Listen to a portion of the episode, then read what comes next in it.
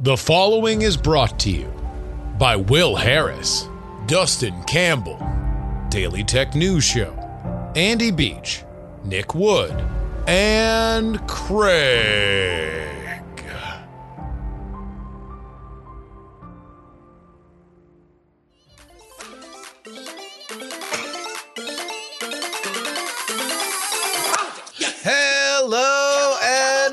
Welcome everybody to the Politics, Politics, Politics podcast for June 21st, 2022. Your old pal Justin Robert Young joining you. We got uh we got a lot here. Um I'm going to talk about an ad that went viral.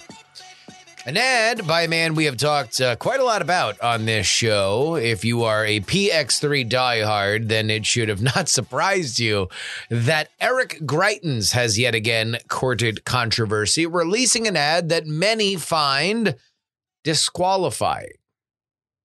I want to talk about that ad. I want to talk about what the concept of a disqualifying act means and how you I and the rest of the political world should act when one happens. We have devastating yet sadly not unexpected news from the state of Texas about what happened during the Uvalde shooting. Not something that has a ton of political consequences, uh, but something that I do feel that we need to hear, considering it has been such a politically potent story. We will also hear from Evan Scrimshaw. Yes, our buddy's back. Scrim is in the house. He's here to talk to you. As somebody for whom has relied upon poorly executed state polls to his detriment to please for the love of God, when you see a Fetterman plus nine poll, when you see a Charlie Crist plus one poll, please, please, please, please, please, please take it with a grain of salt. As I am working on this podcast and recording it throughout the afternoon of Tuesday, the 21st, the January 6th committee is on in the background. Today's discussion is all about the push from whatever we were calling the ragtag Trump administration at that point to overturn state counts. Brad Raffensperger is a star there, as well as one of the uh, state apparatus from Arizona. Mark Meadows, then Donald Trump's chief of staff, was quoted as quote remembering a quote from Rudy Giuliani at that time saying, "We have a lot of theories, we don't have a lot of facts." Which kind of crystallizes something about these proceedings for which I find inherently hilarious that as obviously the, I don't want to downplay how serious this was. And yes democracy is something that constantly needs to be renewed and believed in. And whenever it is attacked we should rebuke it. So a rebuke rebuke rebuke.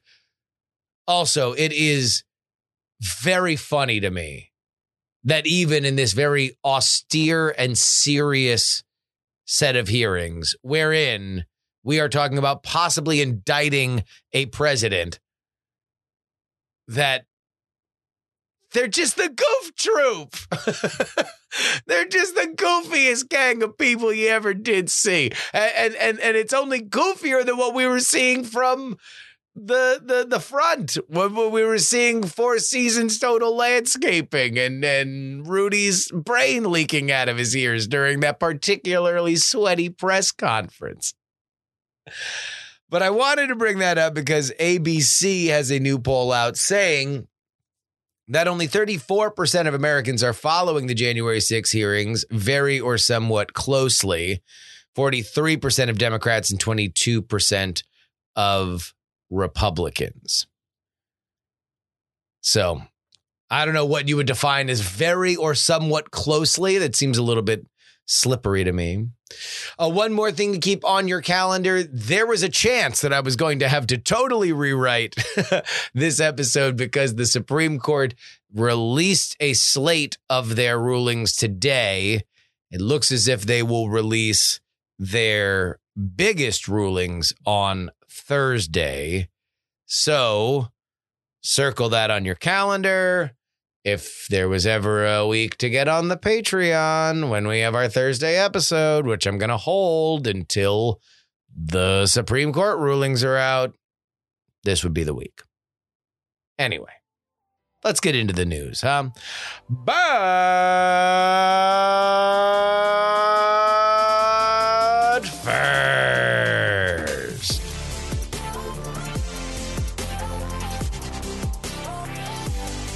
talk about the line of disqualification.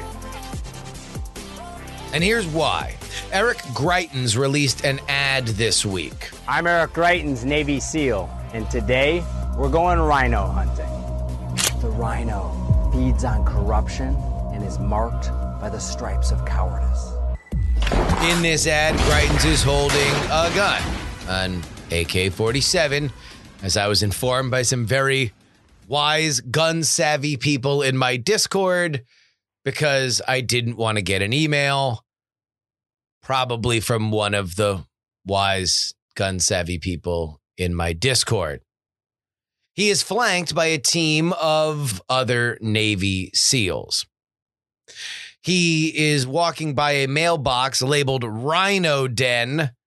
He then makes his way to the door of the Rhino Den, which looks suspiciously like a house used to train police on how to break into houses and seize things.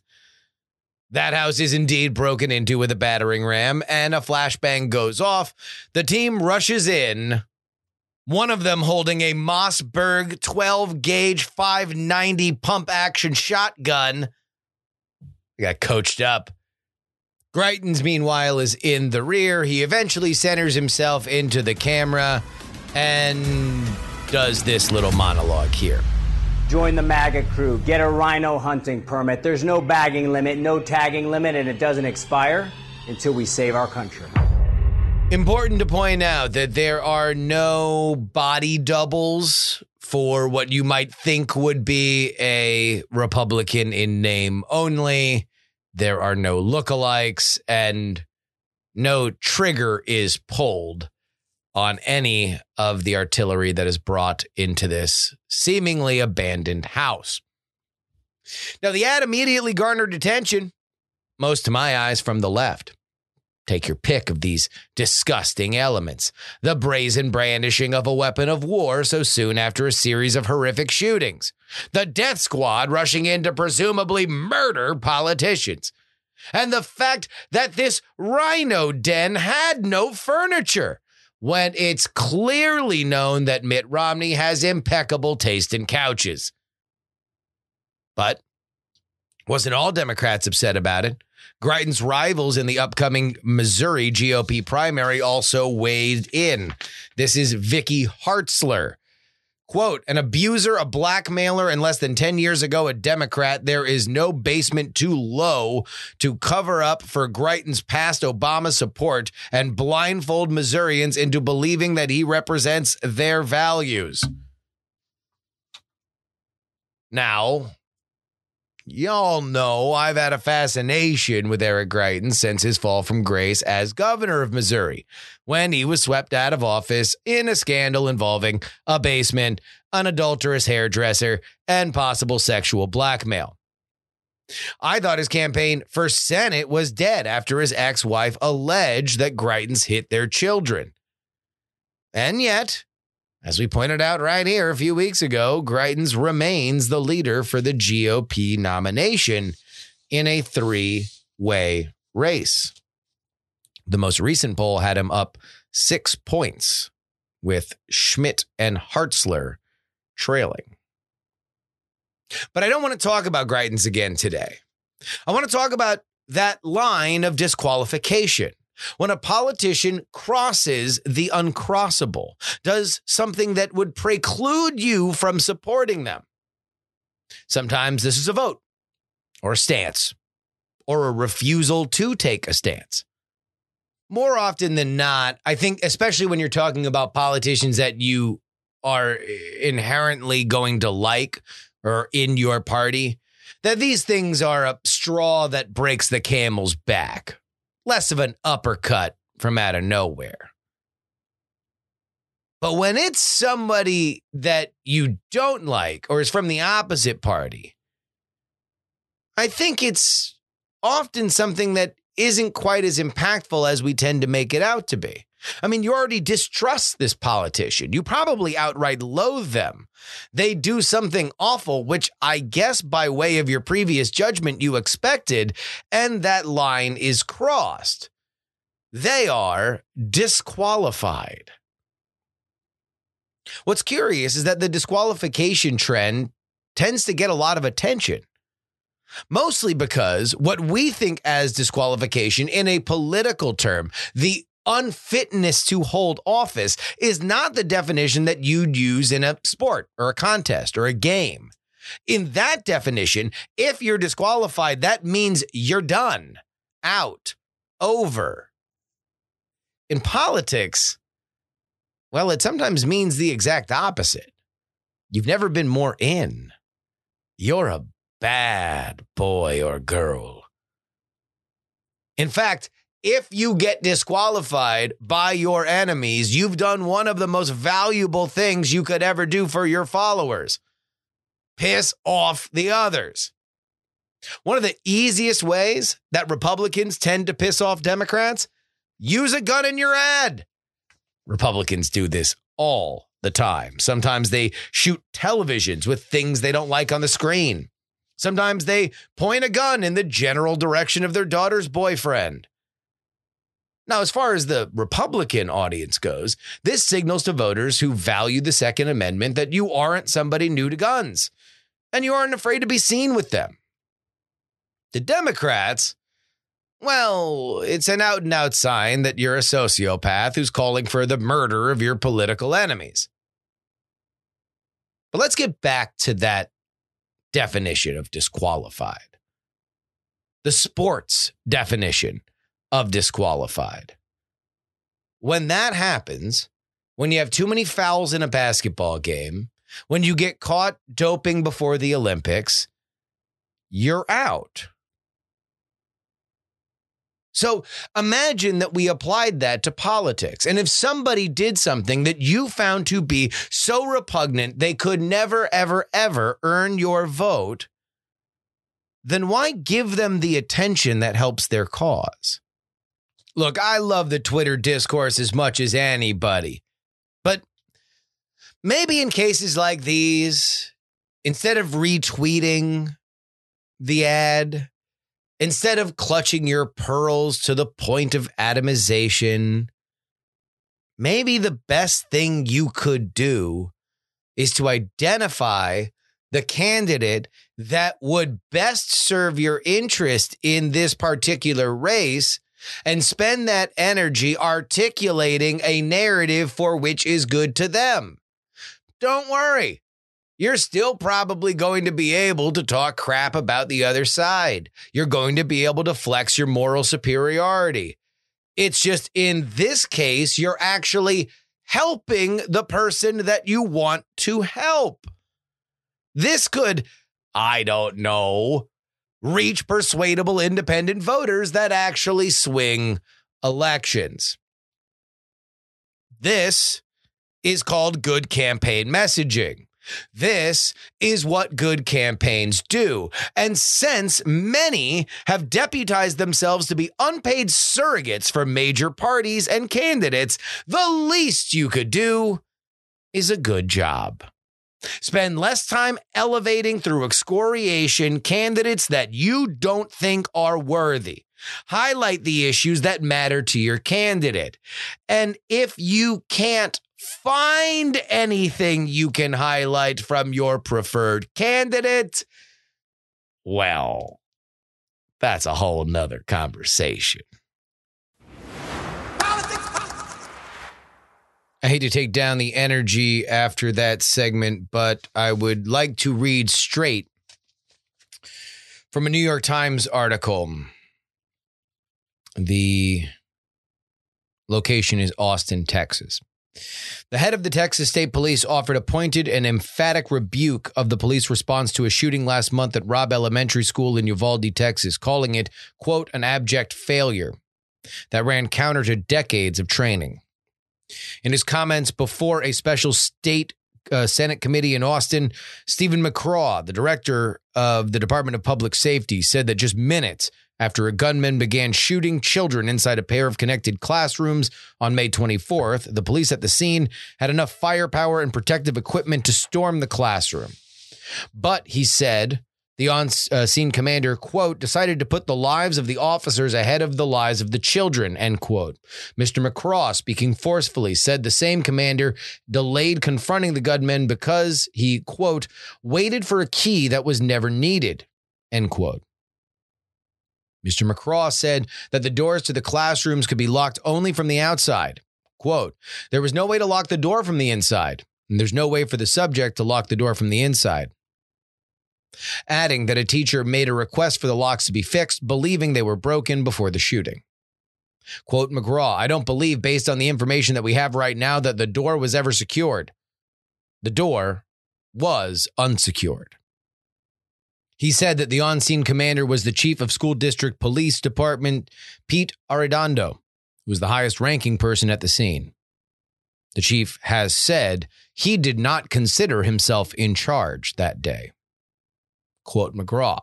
If you're going to issue commands, if you're going to direct action, you are the on scene commander. The delayed confrontation with the gunman, Mr. McCraw said, ran counter to, quote, everything we have learned over the past two decades. that article and other reporting from the Austin American Statesman and a few of the television stations out here in Texas have represented a breaking of the dam in, in, in, terms of information around this shooting, which has largely been suppressed by the local authorities. Footage from inside the school has now leaked, showing that minutes after the gunman broke into the school, there were indeed responding officers with AK 47s and gun shields. They waited nearly an hour before they took down that gunman, while teachers and students were calling 911 from within the shooter's hearing. The bravery that those children and school administration showed, along with the bravery of the parents that were trying to break through the police, holding them back, should be commendable. And while we are obviously going to continue to have a long, long national conversation about guns, it is important that we understand this clear and powerful example of how we need to have facts in these cases. Because what is now absolutely clear is that there was a dereliction of duty by the police on the ground. A shooting that would have been tragic for one child lost instead ballooned to nearly 20. 20 lives that will not see the 4th of July, that will not see their next birthday, that are no longer here because adults, adults trained, equipped, and directed to protect the lives of those children did not do it. I've said on this show many times that when it comes to the lives of police officers, and I know we got a lot of people listening that are police officers because you guys have reached out to me. I've got police officers in my family. That you guys get my maximum respect. And with that, we need to have maximum accountability because without faith and without trust from the populace, you wind up creating the deficit for which we have right now. And so here we are. An ugly, jagged, horrifying, nightmarish scenario. A deadly one, an embarrassing one, a stain that will likely stay with not only that community, but that city for decades, if not longer. All of my condolences to everybody, including those police officers who either weren't directed or were directed or were scared, terrified. Hell, even the commanding officer that didn't think he was a commanding officer. I don't know what goes through your head if you are so terrified, if you are so scared that you can't move and you know that your cowardice is allowing the ultimate evil. My condolences.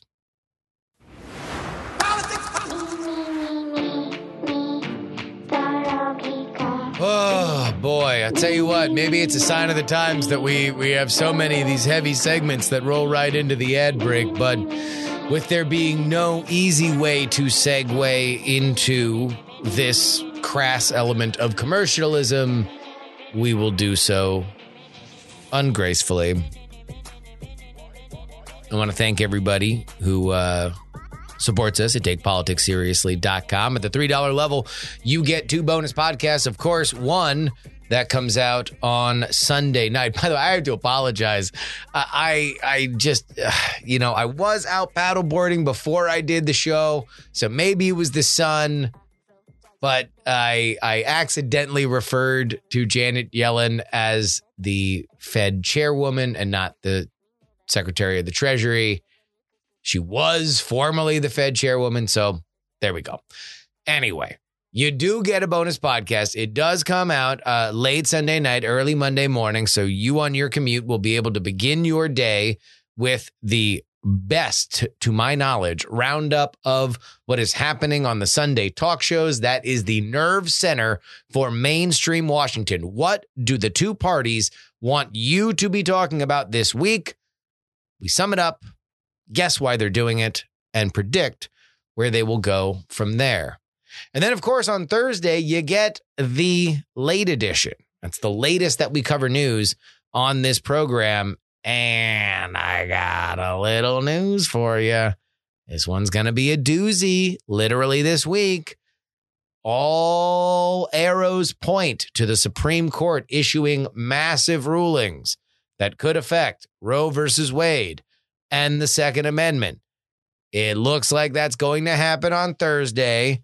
So if you want to hear my reactions to whatever these rulings are, well, only one place to go.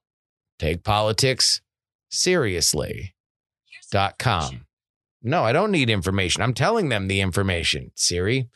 Anyway, I also want to give you guys uh, some more news. I am going to be out of the country through uh, the second week of July through the end. Uh, it is a little bit of a respite for you, boy.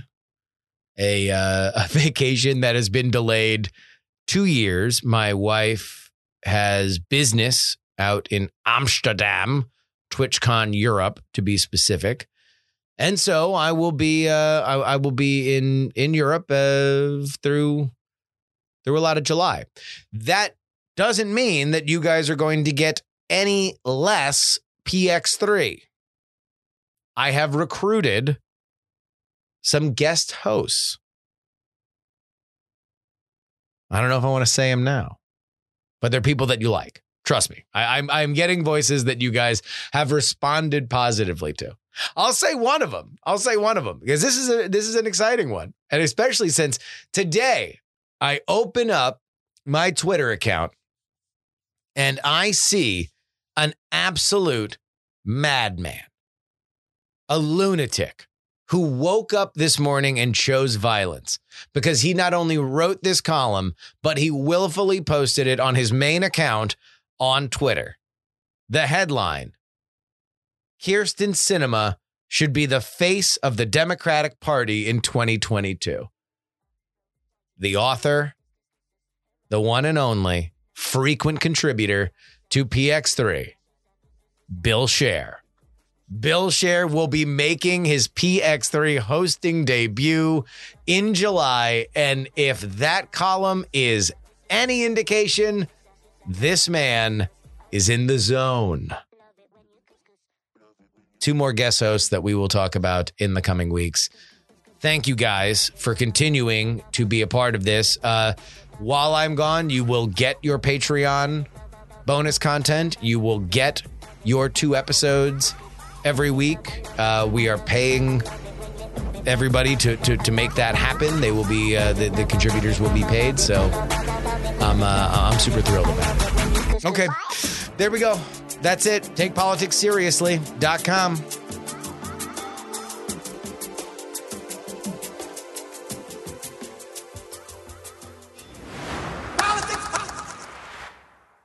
Most of the big money primaries have come and gone. We have a good idea of the big races that we are barreling towards this November, the ones that will determine the House and will determine the Senate. We're mostly going to focus on the Senate here, though, because we welcome back our friend that we are always of the odds with, never at odds with.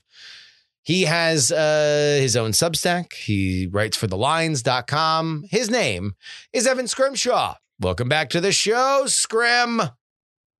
Thanks for having me, man. Always love to do this.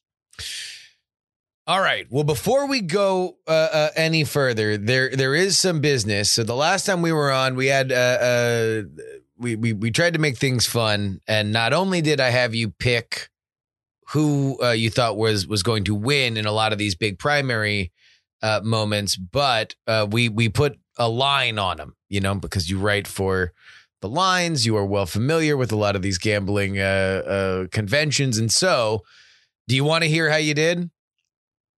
I think I have a vague sense, but yes, I would like the accounting on this. All right. So uh, uh, you had Fetterman minus five over Lamb. That was that was a laugher uh, uh, Fetterman obviously uh, did uh, everything but stay out of the hospital in that uh, particular race. Uh, Herschel Walker, we had the big, you know, SEC Alabama versus the Broward Community College line at 59. You took that and he covered. Kemp minus five over Perdue. that was also a winner. And you had Mandel over Gibbons, which I uh, I think we had as a as a as a pick'em. Uh, uh, Gibbons, Mandel, Vance, Timken, pick'em. Uh, uh, you had you had uh, Mandel over Gibbons. So at, at that moment, I, I, don't think it was a uh, I don't I don't think it was a bad pick, but but certainly the uh, the the the Trump of it all kind of upended that race. Yeah, so I got lucky and I, I basically ran even with my like probably sh- like with the Trump endorsement endorsing someone random because I didn't think he was going to endorse JD Vance, and that scared me in Ohio. But I also didn't expect a Trump endorsement in Pennsylvania, and I got on Dr. Oz right. So yes. like ran like even with those two. So like I'm per like I just didn't think he was going to endorse Vance because of all of Vance's like you know endorsed like endorsed and donated to Jeb Bush history. I just didn't think that was going to happen.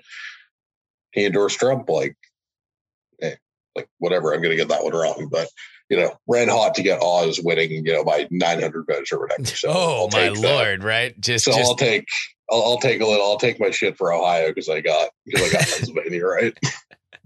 Uh, uh in, indeed, indeed, you did, and yeah, that was the other one. Oz over McCormick barely. Uh, yeah, well, you mean you know that's the thing with Trump is he's he's what have you done for me lately? Uh, uh, he is he is he is willing to forgive in in in the past if you are if you are singing the the appropriate tune currently and and Vance was certainly doing that. Then there's that whole have you followed much of this this Trump versus Club for Growth fight? Oh, it's it's the most fascinating story happening right now. It's insane. I love every part of it. I love every story about it. I it's I love it yeah, for those, I mean, we did we covered it on the on, on the show a couple weeks ago, but uh, but yeah, the the you know one of the the the biggest super PACs, uh, certainly through the Tea Party era and and beyond, Club for Growth, which has been aligned with Donald Trump. Trump has come out and said that when they're on the same side, they're uh, they're they're hard to beat, if not unbeatable. And yet there have been a couple uh, primaries where the Club for Growth just went straight out after a a Trump pick, and so far 0 for two, at least based on on the big the big races that I've been following. Yeah, and like I'm really, really curious whether or not the Club for Growth are going to start stopping to pick fights with Trump sees because like we like there's still there's not too many really interesting primaries this cycle left, but no. 2024 is going to have a lot of interesting Senate primaries on the GOP side, and like it's going to be really interesting whether the Club for Growth takes a takes a takes a policy more of not engaging in these sorts of fights because if they keep losing primaries, their value as an organization and their sort of leverage over their candidates of eh, with our endorsement and our money, you win. Yeah, goes away. So well, they got to stop picking fights they can't win.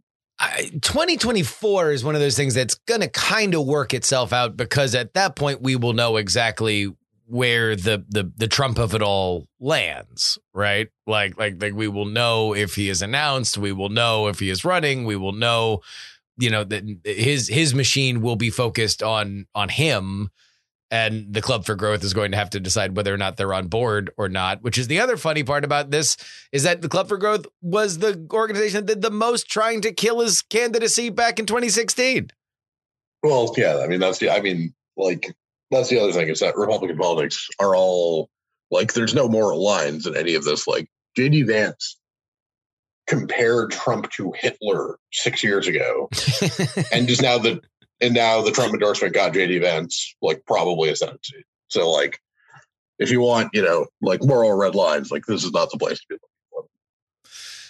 Well, let's talk about some of these races because you wrote a Substack that I thought was very, very, very interesting, and I encourage I encourage everybody to read. Uh, and and I think if if I am tracing this back correctly, it all originated from a slate of Pennsylvania polls that came out among the first for the Senate race of Dr. Oz versus John Fetterman. It had Fetterman up nine points. And I got this sent to me a lot because I I, I like John Fetterman. I, I think he is a good candidate.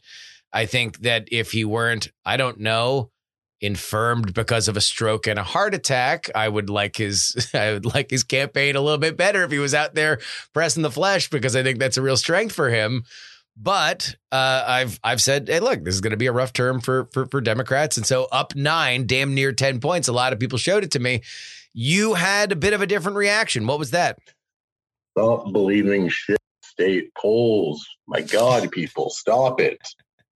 so it wasn't just the Pennsylvania poll, but the Pennsylvania poll was the one was the straw that broke the camel's back for me. There was the day before Cheri Beasley was up for North Carolina. Um, there's been like a series of Ohio polls, both from reputable pollsters and from Democratic pollsters, showing like a close race uh, either Ryan down, Tim Ryan down two in a USA Today Suffolk poll or up two in a pair of Democratic internals. And it's just like those state polls, and there's like a Florida poll that's sort of been floating in the ether from Trump's pollster showing Charlie Crist up one over Ron DeSantis. Like these polls are all pointing to an environment where like Democrats like win the House expand the Senate majority, like where the Democrats win the national popular vote by like five or six points. Like that's just not happening, guys. Like I, that's not happening with a president whose approval rating is thirty nine percent or whatever. Um, and the problem is, is that all we're doing is just repeating the same shit in 2020. And like I was a 2020 believer, I was yeah. a 2020 Democratic optimist. I fell for the polls the first time, but my the case I made in the Substack is like whether or not 2020 was defensible or not from like an analytical perspective, right? Whether the process was good or bad. So you were, yeah. There, there was there was so much so much consternation in 2016 of why were the polls wrong? Why were the polls wrong? We got to get them right. We got to get it. Four years worth of of philosophical and analytical discussion of exactly what needs to change, and some of the same problems popped up again in 2020. they were worse in 2020. But the thing is that like there were so many like all the indicators like district polls, state polls, national polls, they all pointed to a blowout and they were all wrong in 2020. Here, like that's fine if you caught it, you got caught in 2020. I think that's acceptable. But it's not acceptable to get caught in 2022 again because it's the same thing happening again. It's the same polls making the same mistakes, and they're just not sufficiently accurately polling Republicans. Democrats are more likely to answer polls. And we're just getting staples that just like are not true. But it's a thing called a poll from a pollster who has a good rating on 538. So we have to pretend it means something. Yeah. No, we don't. Well, let's let's let's uh, in, interrogate that a little bit. So it, it seems from what you are saying that part of just the common sense element of this is indicators, especially in midterms, are you know uh, uh, generic ballot stuff, state of the economy, and uh, the approval rating of the president in in whatever order that you want to believe or, or push those things. All of those indicators right now are not bad, like really bad for for for the Democratic slate. So if you are looking at those and then looking at these polls, there is a a dissonance to it, right? Oh, an extreme one. And the thing is, like, I run two separate metrics. One's just based on like the state polls, and one of them is based on the national polls. Mhm. If you use my state polls metric, you're pointing to like, and this is every state poll with like four outliers, but three of them are like crazy Democratic leaning outliers, so it's fine. Like it's a it's an average. Like my outliers are helping Republicans here, not Democrats. Um, you're getting in a national environment that's like D plus three. If you use my national polls indicator, which is the one I believe is like correct, you're getting a uh, GOP plus five environment. You are getting the red wave. Jesus. my- yeah, you're getting the red wave because Biden's approval is so bad that you're getting like an R5 environment. Now, do I think it's going to be R5 by the day? Maybe, maybe not. Maybe it's a three, maybe it's a five. Like, I don't really know. But the the state polls are pointing to a completely different universe, like a totally, completely insane universe. And the thing is, is that we just lived through this in 2020. I, you know, lived through this on a daily basis. I was looking at every poll, and it's just like, wow, Midwest poll understates Republican support with rural whites. Hmm, where have I seen this before? Except literally all of the last four, like three election cycles before this. Was it the McAuliffe election that really broke you on this? That really that that was that was the the the the burn on the stove that you're like never again, never again this bad. I'm just not like I yeah, I mean that one like that one was pretty bad, but like the the thing about the McAuliffe election was like there the state polls were actually like decent in in aggregate, although there were plenty of bad polls that just basically basically just cancel each other out. Yeah, But like the thing is that like in in Virginia you had to sort of pick which metric seemed more correct, right? Because you had the state polls and you had the Biden approval stuff in line both yeah, of which pointed to like a bad result for them. And the generic ballot polls pointed to Democrats actually being fine. And the generic ballot polls were just out to lunch. And so for me, it's like you, when you have metrics that are pointing in completely different directions and one of them makes like absolutely zero sense, you just have to be willing to say it makes no sense because like I just don't see like I'm sorry, John Fetterman is not winning white voters in Pennsylvania after Donald Trump won them by 15 points. I get he's a good candidate in theory, yeah. but like there's oh yeah, he can lose them by 10, not you know 15, which is maybe his actual upside in like, you know, reality. hmm And there's not he's winning them. Yeah, that is that is that is a, a, bridge too far. So let's get into the uh, under the hood on some of these these mistakes that the polls are making because that's uh, the the the kind of constant refrain. And even when you listen to pollsters try to talk about this or or the poll specific media try to discuss like okay well if something's wrong then what is the problem i never really feel like i get a a straight answer if if you have identified these are the mistakes they're making what are those mistakes so everyone is weighting their polls to a demographic that they expect to be the electorate and Yeah. the, the 2020 polling miss was we just like our electorate weightings were just completely wrong. We had way too many people with degrees, and we assumed that non-white turnout would be Obama levels high, and then they weren't quite as high because Clinton was not as good of a candidate. In Yeah. 2020, they fixed all the like easy mistakes, but the problem is, is that the the the the white voters they were polling were not representative of their class. They got an overly democratic sample of both of white educated voters and of white working class voters. And the problem is, is that you you can hit your quotas in terms of education and like party identification, but the samples that you're getting are just like unrepresentative, unrepresentative because the like the tradespeople who are willing to answer polls, the you know, whatever are more democratic than their voter group as a whole.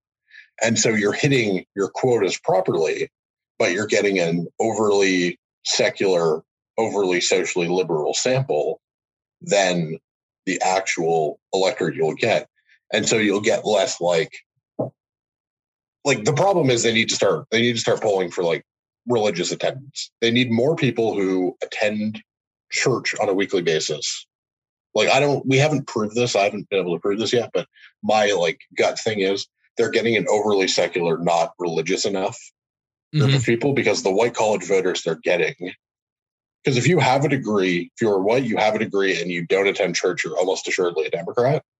But if Yeah. you do attend attend church services or any sort of uh, religious faith services, you are still yes, you might have a degree. Yes, you might sort of like fit the profile of a white college voter, but you're still more likely to hold socially conservative views on like gay marriage, abortion, trans rights, whatever. And the problem is they're not getting a sufficiently culturally conservative sample at these polls, and that's the problem. And you would say of all the different demographic things, that's that's the key. That that's the Yes. one thing that's that's sort of missing here. That even even economically, you could take that same voter and they're more likely to at least be a red leaning independent, if not an outright Republican voter that is just not being counted.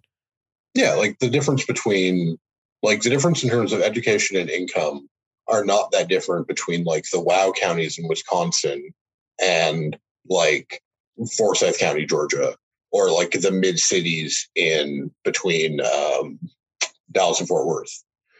Um, and like, but the but the reason that Southlake, Texas, and Forsyth, Georgia vote way, you know, are a shade of red you know, more than the WoW collar or, you know, uh, the Philadelphia collar isn't, it's not income and it's not, and it's not education, it's religion. It's secular Yeah. voters in the Midwest and it's uh, religious voters in the South, which is why more of the South has culturally conservative views on, you know, key social issues. Now, previously on this show, you have referred to the the Trafalgar Group as the guy who rolls into the casino, bets on red every time, and then celebrates like he's a genius whenever it hits. I, I have continued to think that they're polling specifically in relief to some of the misses in terms of understanding Republican voters. That they've they've produced content that I've thought to be more accurate. Has your opinion on them evolved any? So I'm going to give them credit. I can't believe I'm about to say this. I'm going to give them like a little bit of credit because I gave the quote about them being the guy who bets on black every time at a roulette table um, Yeah. before the Virginia elections. Yeah. And in fairness, they got Virginia like they were the I think single best pollster in Virginia. They had Youngkin by two, and he won by like what 1.8 or some something like. Yeah. They actually did very well in Virginia. Um, and I remember, I think it was Nate Cohn of the upshot New York Times, who said like the best indicator for Democrats is that um, Trafalgar only has them up two in Virginia, and I sort of think that they've kind of stopped being like quite as bad. Like I think they're taking this more seriously now.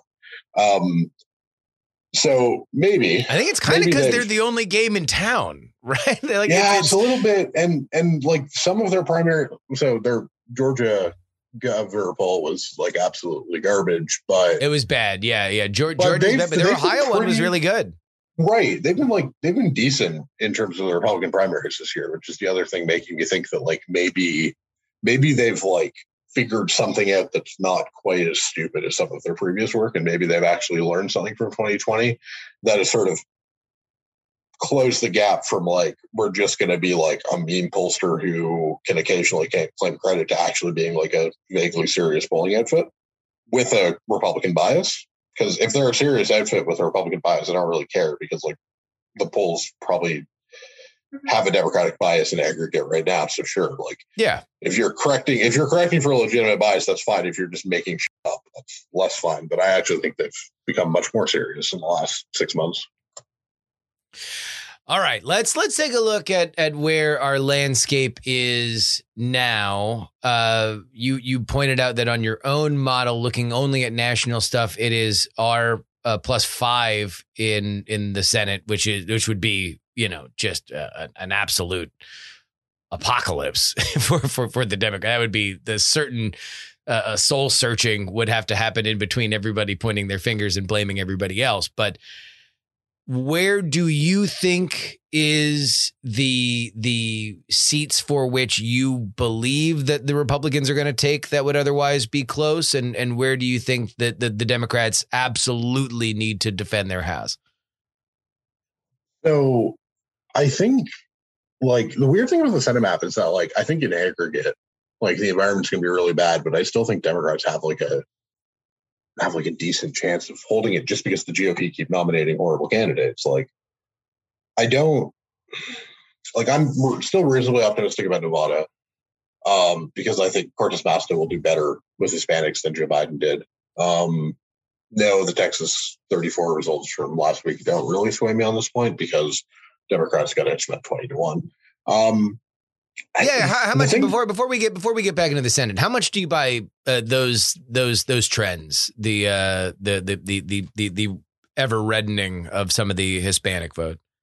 I think it's I think in South Texas it's going to keep happening because those are like rural, culturally conservative Hispanics who only really voted for Democrats out of like because of the color of their skin. They didn't really agree. Like they don't agree with Dallas like liberal Democrats on anything. They just voted Democrat because yeah. that's what you do. And there's no there's nothing like actually cohesive there. So yeah, Republican like Republicans will will win. Like I think Cuellar's going to lose in the 28th later this year. I think we will Democrats will win the new 34th, which is like way more blue than the than the district the Republicans just won. Um, but like outside of the Rio Grande, like the Republicans have like they'll they'll probably do like a point or two better in Arizona with Hispanics this year than they did last time. But like, I think in Nevada specifically, which is sort of like my thing is like, I just don't think it's going to happen because Cortez Masto, like a, presumably a Hispanic senator, will do better than a white incumbent. But yeah, Republicans will still make gains. You know, the problem, the problem, the problem with Nevada is that it's basically Clark County. Right. Yeah. That's one of those weird states where it's it really is one city and one county that matters. Uh, and the the the problem for the Democrats there is that if we are in a recession at that point, or if we are we are close to it, and things like entertainment and a trip to Vegas is something that less Americans are going to want to do, that that place gets sad fast when when when the money is not rolling in, uh, and I think that's that's going to be an interesting race because you know uh, Laxalt is is kind of a, a fail son, right? Like he's he's not. I don't think he's he's a particularly electrifying candidate, but can he Ossoff his way to a seat uh, in in in the right environment? I think possibly. Yeah, I think it's definitely possible, but I I do think that like in Nevada specific, I the thing you got to remember though is one Harry Reid won in 2010 in an environment that he had absolutely no business winning in Cortez Well, Masto. let's let's let let let let, let let's put some I'm not- respect on the man's name. Like like like that was Harry Reid that won it. Sure, I'm not. I'm not going to argue with you, but like, it's a turnout game in Nevada more than any other state. Cortez Masto ran even with Hillary, even though she wasn't an incumbent when she replaced him. Yes. And the other thing is, I don't think Vegas is going to be quite as like even if it's not great economic times. I don't know it's to. I don't know the floor on like the Vegas economy is quite as low anymore because of the hockey team and the football team. People really, really like like people. there are think, events. There there are events, but there's I mean, you know, uh, there is one block in Vegas. Uh, I think it's the MGM, the Excalibur, New York, New York, and I believe Bally's. That that just that intersection has more hotel occupancy than the city of San Francisco. So it's Oh, I like don't, you are I don't. I yeah, no, I don't disagree. But like, so, I so it's like, like, is like, yes, you can have you can have UFC weekends and you can have football weekends and you can have hockey weekends and and and and they're they're that is good. That is a good lifeline for that city that they did not have before. But but that that place is built for conventions and steady booms and and those are things that will not exist in the same way if we are not in in a favorable and growing economic environment in the same way that they were over the last you know six seven years Sure, I sure, and that's that's all fair. But I think that a like June election day would probably be much worse than a recession than a November one because the fall, like the fall early season hockey schedule, and then you know Raiders games for you know like all of September and October. I think just means that like the Vegas economy will probably be fine in the fall, and it'll probably be very bad in the rest of the year. And I don't think you'll quite get the the sort of like immediate sadness in the same way like in the fall and i this is one of the weird quirks where i think of like you know wow like the raiders really like i think that really a game changer um but yeah no i i sort of think nevada's fine. I i uh, i think warnock's gonna win but that's mostly because i think that like i think any other republican would have beat him but oh boy herschel buddy buddy. What a I horrible mean- campaign he's running.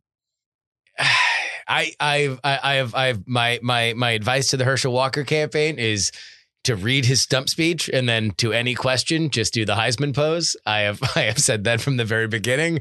I think that the more he talks, the more he's he's in trouble.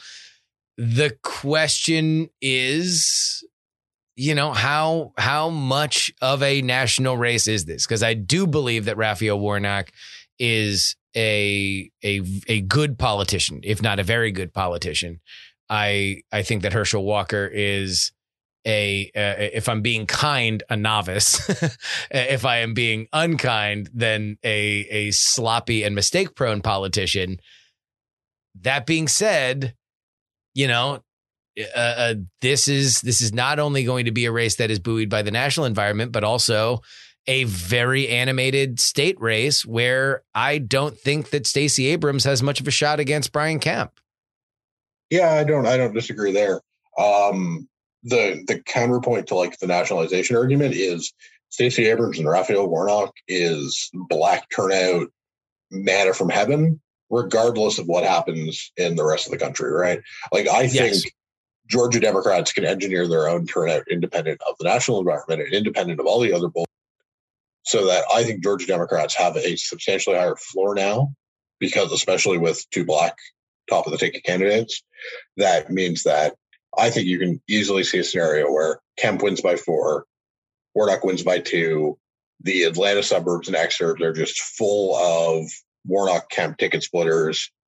And, you know, Kemp, having survived the Perdue primary, comes out looking more moderate by comparison. And you just get like the low tax cut, social liberal Atlanta suburbs voters vote for their low vote for their low tax competent governor and they vote for well not the weird crazy probably has undiagnosed cte um football player. Like i'm sorry herschel walker can't talk coherently. Like it's not good he should not be running for political office. I, am I'm, I'm, I'm, less pessimistic than that. I, I, uh, uh, which, which is to say that I, I, I, don't, I don't quite think that he is a, a, a walking ball of knives, but uh, I, I do think that he is, is punching uh, uh, above his weight when it comes to Raphael Warnock. Although I think that, you know, the campaign that Raphael Warnock is running is one where he knows he's running uphill. Like, you know, all of his ads, he does not mention Stacey Abrams. He doesn't mention Joe Biden. He does not mention anything but the cool stuff he's done uh, at this job in DC uh, uh, with a party that I don't want to name. Yeah, but the thing is, is that he doesn't need Joe Biden. He doesn't. He doesn't need Joe. He doesn't need to go on the air and talk about Joe Biden because Joe and Stacey help him with the black turnout, and then he goes to the suburbs and says, I'm an independent thinker who has gotten X, Y, and Z done in Washington that has helped yeah. you. And that is how he stitches together 50% plus one. I am I don't know. I'm not I'm not as uh uh I'm not as I'm not quite as down on Herschel. But we'll see. We'll see uh, how, how how things uh, how things continue to play out. Any other races that fascinate you aside from Oz and Fetterman, which I just think is is just what a crazy crazy race. Yeah, I, oh, I did a whole be, oh, interview. It's like it's nuts. Because yeah. Fetterman still isn't out on the road, right?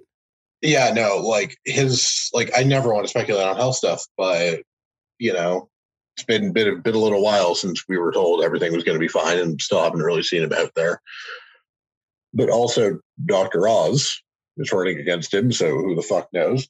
Um, that primary was like really divisive. Kathy Barnette has said she is going to endorse Oz, and she has like the Trump, like she she was the candidate of like the Trump election dead enders. So who the hell knows what their turnout's going to end up doing? No, that race is going to be fascinating. My big one is now that it's probably Blake Masters versus Mark yeah. Kelly. Like, I have no read on that race whatsoever. You can tell me Kelly wins by five because Blake Masters is like absolutely incompetent and doesn't know it from a hole in the ground. Um, you could tell me that Blake Masters wins because it's Arizona and Arizona voted still voted like four points right of the nation in 2020, and it's going to be like an R4 or R5 environment. I have literally no idea what's going to happen in Arizona, and we need like just I have no idea what's going to happen in Arizona, none whatsoever. Yeah, I think I lean. I think I'd lean to the Republicans winning it just because, like, I'm like I don't think Masters is like quite a Herschel level bad candidate and I think you need a Herschel level. I think, I think, I think, I think, I think, I think, I think, for for the Arizona GOP, he's he's about as as uh, uh about as as normal of a candidate as I would have expected from them because they are yeah. they are on. Yeah, one. and and yeah, and Peter Thiel will will you know presumably write a you know hundred million dollar check, and that will go a long way. So I lean I lean towards Republicans being favored in that race and in the Pennsylvania race until until someone gives me like actual compelling evidence otherwise and know that one damn nine point lead poll is not compelling evidence. Yeah, because I don't the, the biggest case I, I've seen for Fetterman is that Oz's disapprovals from the primaries will linger into the general, and I just don't buy that. I, I think that that the, the Republicans wasn't, are going to come that, home. Wasn't that the argument for Trump not winning in 2016? Yeah, right. Right? Yeah. Like I don't know, Republicans will come home to the Republican nominee. Like I just I I I, I just default to that in a red environment. Like I mean, if like, he if, if he could win, if Oz could win a Republican primary where he's got miles of tape, like dancing with Michelle Obama and talking about, you know, all these things that are, are ready-made campaign ads, and he was able to win it. I think, you know, you have to you have to respect that, uh, if even just for name recognition and and likability for the people that do like him. Yeah, no, and I think I think he might have a little more crossover appeal to Democrats than I think people are are certainly currently stating, right? Like everyone's focused on like, well, can Fetterman win back Obama Trump voters in like the middle of the state and then like up to Scranton? But I think Oz can probably, yeah, Fetterman can win some of those back. I also think that Oz can win back some of the Romney Biden voters yeah. in the Philadelphia corridor. And so I don't necessarily know that like turning back, like I don't know that you know, oh, but Fetterman can turn back the clock. I think Oz can do that too. So I don't necessarily think that's some like huge advantage.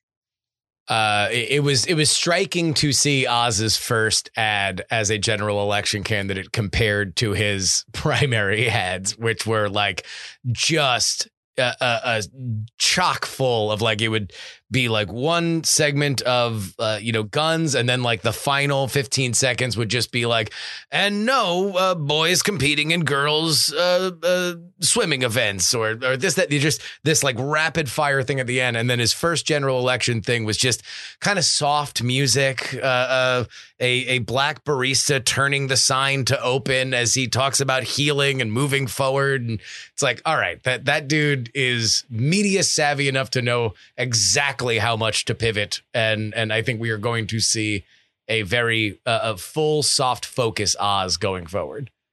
What was the what was the comp you used that he looked as comfortable as Derek Zoolander in a coal mine? Oh yeah, in the yeah, primary? exactly. I think yeah. Oz is much more comfortable running the campaign he has to run the general election yes, because he did look at a 100%. place running that primary campaign. I think he I think he's much more made for a general election because I think the like soft soft music healing, you know, whatever. I think that like that's that. It's what he did. It's what he did every day for like 20 years. Right. He just goes back into like he just goes back into his TV persona. Like he just he just like runs that bag out again. Like he knows how he could do that in his sleep. Yeah. Like I think that's a way more comfortable campaign for him. And I think if you're buying the idea that like he's gonna lose because like, oh, Fetterman is all this like working class appeal, like nah. I think he's gonna run a much better general. Like, I think I've always thought he was a better general election candidate than he is Then a, uh, or McCormick, yeah. Um, or McCormick. Sorry. Yeah. because yeah, no, like I don't know. I've just I because I think McCormick would have actually had a geo like a, a turnout problem on his right, but I think the Trump endorsement with Oz means that like all the like election dead enders will come home and just vote for him anyways. Especially with uh, Yeah. Mastriano on the ballot for the governor for the governorship. So like all the people who like deeply, deeply care about 2020, they'll all turn out because Mastriano, and then they'll just vote Oz because they're already turning out for Mastriano. I'm kind of a Mastriano believer. I think he might win. I think he might win. The problem is, is that like he's got to prove that he can win fairly fast because the Republican Governors Association, like they're, I mean, Mastriano only has like he has like sub a million dollars cash on hand right now, and Shapiro has like thirteen million. That's the only like if if Mastriano wins, I won't be shocked at all. Like environment red wave, like I'm fully on that terrain. The problem is Yeah. that Mastriano has no money, and I don't think Repu- the Republican Governors Association is particularly inclined to spend on him. So Yeah, that'll be interesting. It'll be interesting to see. I, I also don't I don't like the the campaign that the Democrats are running against him. I, I don't think the this man is a is is is a crazy frothing at the mouth lunatic uh, benefits them because I think he's more charismatic than Shapiro. And if if you're asking people to go listen to him, I think they're going to like him uh, as a person, or independents are going to like him as a person more than they're going to like Shapiro. So I, I I don't know. I, I would I would I would find another another track. Although in this environment, it's it's hard. So who knows? Uh, Evan Scrimshaw, where do people find your Substack? uh, Scrimshaw Unscripted.substack.com. Read my weekly political betting columns over at The Lines. Also, I'm writing about Canadian football over there every week because Oh, nice. Yeah, uh, good good start to the season so far. Uh, two winning weeks back to back to uh, to start the season. So um, hopefully, I can keep my run of good form going into week three. That's it. Come on. I know all you action junkies. You need something to pay attention to during the summer that's not baseball. Go read That's our boy how- Evan, make some money. Yeah, that's that's how I that's how I got them to greenlight a Canadian uh, Canadian football picks column was um, hey, you want football to bet on during the summer? We got some. yeah, there you go. It's already there. Thanks so much, buddy. Love it. Thanks, man.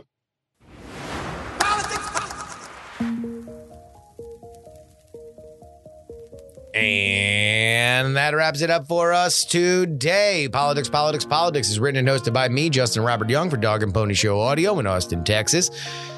You can thank Mr. Scrimshaw for being on the show. px3guest.com. Letter P, letter X, number three, guest.com takes you to his Twitter account. We always appreciate the love that you give to the folks who take the time out of their day to brighten yours. TheYoungAmerican at gmail.com is where you send your emails. PX3 Tweets is where you can follow the show on Twitter. Follow me on Twitch live every Monday, Wednesday, and Friday, px3live.com. Share this podcast with your friends, family, and clergy, PX3 Podcast, and find all the merch you can possibly get your hands on at politicsmerch.com. If you'd like to hit me up with a one-time donation, you can do so at paypal.me slash payjury. Venmo, Justin-Young-20, and Cash App PX3 Cash. Of course, you can send anything physical you'd like in the mail. P.O. Box 153184, Austin, Texas 78715. The only place that you can get bonus content is takepoliticsseriously.com. $3 tier gets you two bonus podcasts per week, covering all the news that we miss on our free podcast schedule. And our $10 tier gets your name read at the end of the show, like these fine folks in the Titanic. $10 tier. V-Guard, Alexis, Neil of Neils, MC Dradio, Unsafe DB Level, Katie, Double K Ranch, Amanda, Ye Old Pinball Shop, John, DP4 Bongo, Niemeister, Nick's Horseless Diner, Catherine, persons familiar with the matter, Invoke Gloria Young for King of the New World Order, 100 Mile Runner, Edison, up, up, down, down, left, right, left, right, BA, start, Dr. G, headphones, Neil, Charles, Darren, Idris Arslandian, Blue Front and the Lenina, DL, Steven, Chad, Pneumatic Terror, and Diana Shrill Shrieks, Miranda Janelle, Chief Andy, Rob, Casey, Paul is awesome.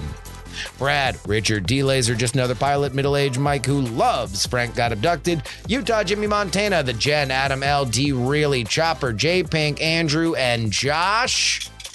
If you would like to uh, have your name read there, takepoliticsseriously.com is where you need to go. We are back on Friday. you know, it's going to be interesting. Uh, uh, uh, depending on what happens, it might be a late episode on Friday because uh, uh, the the world might be ending after the Supreme Court issues their rulings. Otherwise, we will certainly have plenty of political discourse for you. It's all coming up in a couple days. Till next time, your old pal Justin Robert Young saying. Some shows talk about politics, others talk about politics, and still more discuss politics. But this is the only show that dares discuss. Oh,